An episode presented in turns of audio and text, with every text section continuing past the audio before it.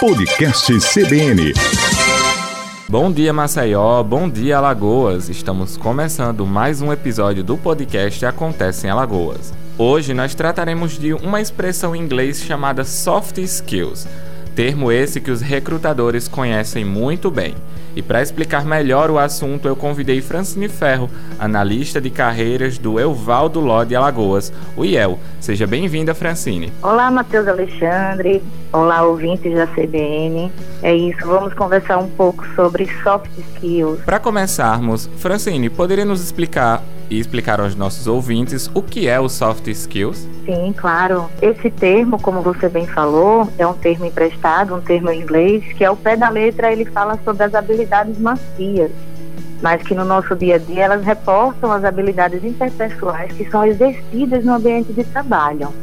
E essas habilidades interpessoais têm sido cada vez mais procuradas pelas empresas, pelos empregadores, pois antes isso era feito de forma a escolher via currículo. Encaminhavam os currículos para as empresas e diante do que estava no currículo, que é o que a gente chama de hard skills, que são as habilidades técnicas, as habilidades comprovadas por diplomas, por formações, é, hoje as empresas têm procurado muito mais habilidades interpessoais.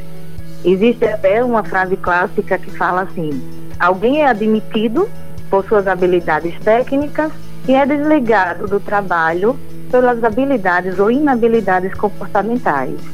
Então, as empresas têm percebido muito isso e visto que é, é, é muito melhor investir em um recrutamento mais assertivo para evitar retrabalhos, para evitar futuros desligamentos, para evitar ações judiciais e uma série de outras dores de cabeça para o empregador. Quais são as principais características ou os principais soft skills que os recrutadores ficam atentos? Existem os clássicos. Não, não é engessado para todas as profissões, para todas as atividades, né?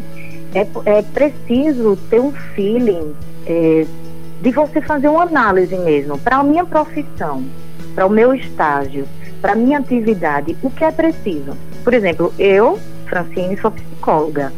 O que é que as pessoas esperam de um psicólogo?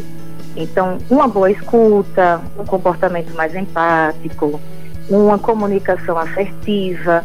Então, eu faço a leitura da minha profissão, quais comportamentos assertivos eu preciso ter e eu desenvolvo eles. Pois alguns eles são inatos, né? Alguns fazem parte da minha personalidade. E outros eu preciso ir lapidando, eu preciso ir desenvolvendo, eu preciso ir aprimorando isso. Os soft skills, eles se limitam apenas na hora da entrevista ou outros aspectos também estão envolvidos? Não, Matheus, não se limitam não, viu? A entrevista, ela é apenas um começo dessa, dessa jornada, né?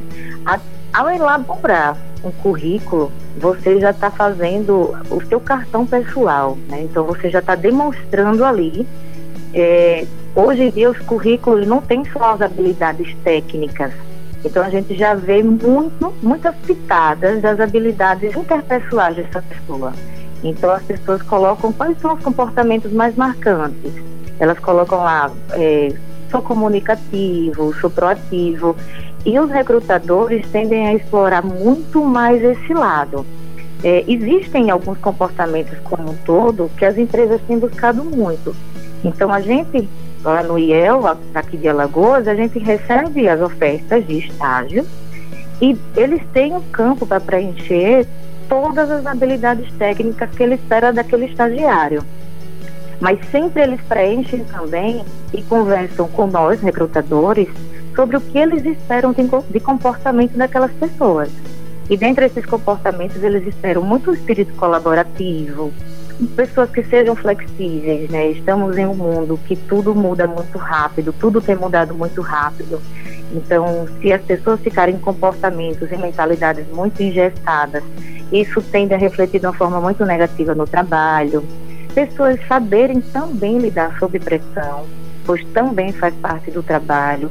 Isso evita é, futuramente ações é, sobre assédio moral, boa comunicação, orientação focada nos resultados, bom espírito de liderança.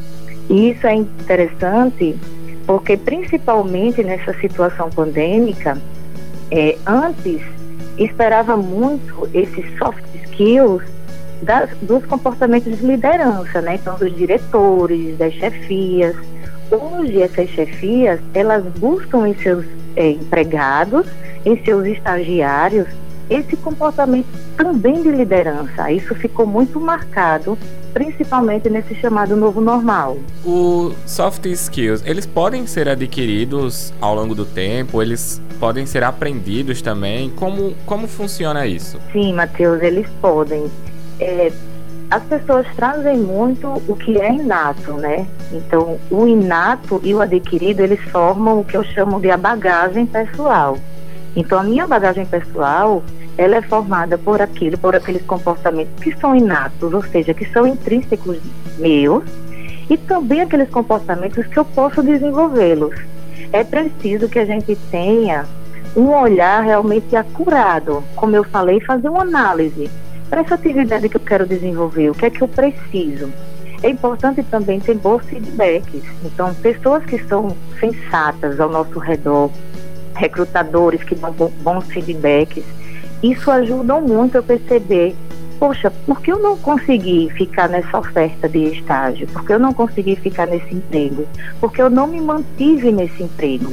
Certamente são por inabilidades comportamentais.